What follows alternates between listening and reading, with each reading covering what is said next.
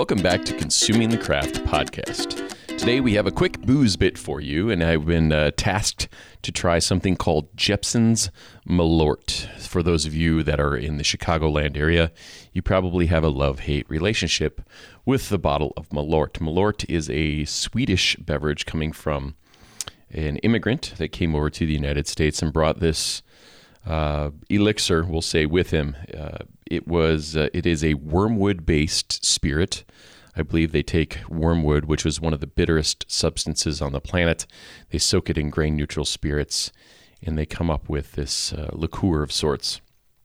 That being said, uh, it is, uh, from what I've heard, an acquired taste, and from what most people say is uh, is difficult to drink. But I've poured some in a Glencairn tasting and nosing glass, and I want to taste it uh, with all of you today.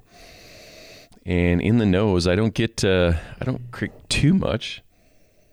Maybe a hint of orange.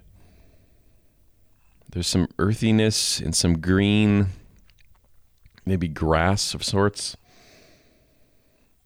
It's a very unusual smell. There is a there's some heat coming up from the ethanol. Uh, it's not an unpleasant smell. Uh, it smells uh, similar to some of the other like bitter aperitifs uh, or digestifs that are out there. Uh, it is golden in color, swirling around the glass. Now I will. Up front, it is. Oh, it is. it's very bitter, and the bitterness is not just like on the back. Your it, it, the bitterness covers your entire tongue. it's bitter on the roof of your mouth. Wow, this is uh, it's bitter everywhere, and it seems to uh, seems to hang around. Um, there's a hint of orange in it, uh, like orange pith, the the bitter part of the orange.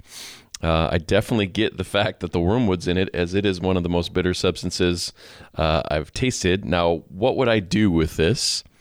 Uh, I guess it's a rite of passage into Chicago uh, to take a shot of this. Uh, and, you know, the person that makes the worst face or can keep a straight face, I guess, wins. Uh, there's numerous YouTube videos and other things out there when you want to start delving deep into the history and lore of Malort. But uh, I wanted to taste it uh, with all of you. Now, you could probably substitute uh, small amounts of this uh, in a Negroni, like you could make some sort of weird Negroni and remove the Campari. Uh, and, uh, and really go over the top with the bitterness. You'd want to find a very, very sweet vermouth to counteract some of the bitterness of this, or even use less in a uh, Negroni or Boulevardier. This is a very unusual. Yeah, I, everyone out there that's laughing right now that's had this uh, will know that it is it is it is very, very bitter, and the bitterness is still there. It's hanging out on the back of my tongue. Uh, there was no burn, really. Uh, it just, uh, it's just a very bitter, uh, bitter, bitter. Yeah, bitter is the best thing I can do to describe this. Um, it's a very interesting liqueur, and when I say liqueur, there should be some sort of sweetness, but I don't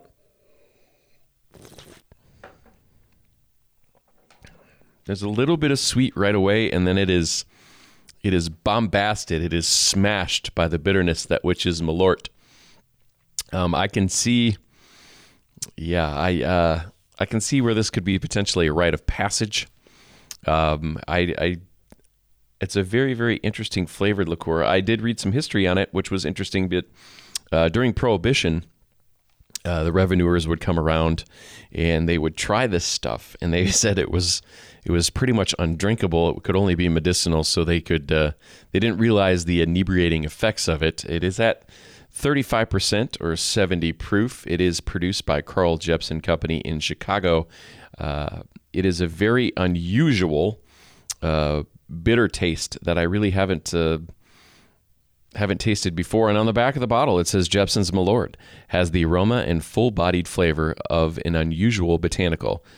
Its bitter taste is savored by two fisted drinkers. Well, if you're drinking this two fistedly, uh, clearly you could uh, probably also drink diesel fuel, which may or may not be cheaper than this at the time.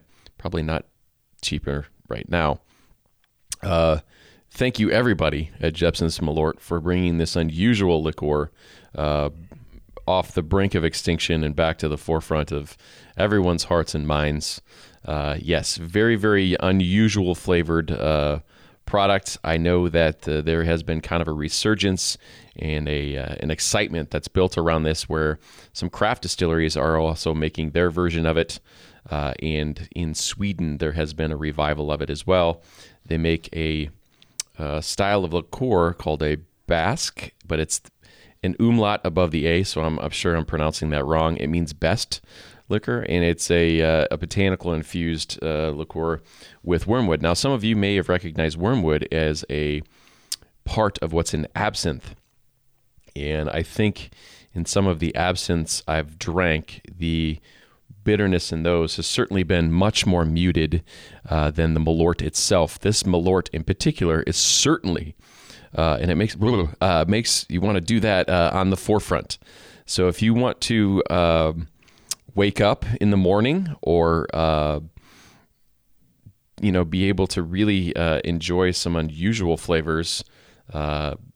I would say Jeppson's and Malort is the way to go. good luck tracking one of these bottles down. I was lucky enough to have a student uh, bring it back from a trip to Chicago, and they shared it with me. And I don't know if it was uh, uh, something they really wanted to just punish me with, but I will taste it out with my classes. Uh, in the next couple weeks, and we will see what they think. But uh, Jeppson's Malort is probably the bitterest liqueur I've tasted uh, in my sensory career. Uh, thanks once again for everybody listening and enjoy your day. Cheers. This was a booze bit sponsored by Danny McConnell of McConnell Farms. Taste the way you remember. Thanks, Danny.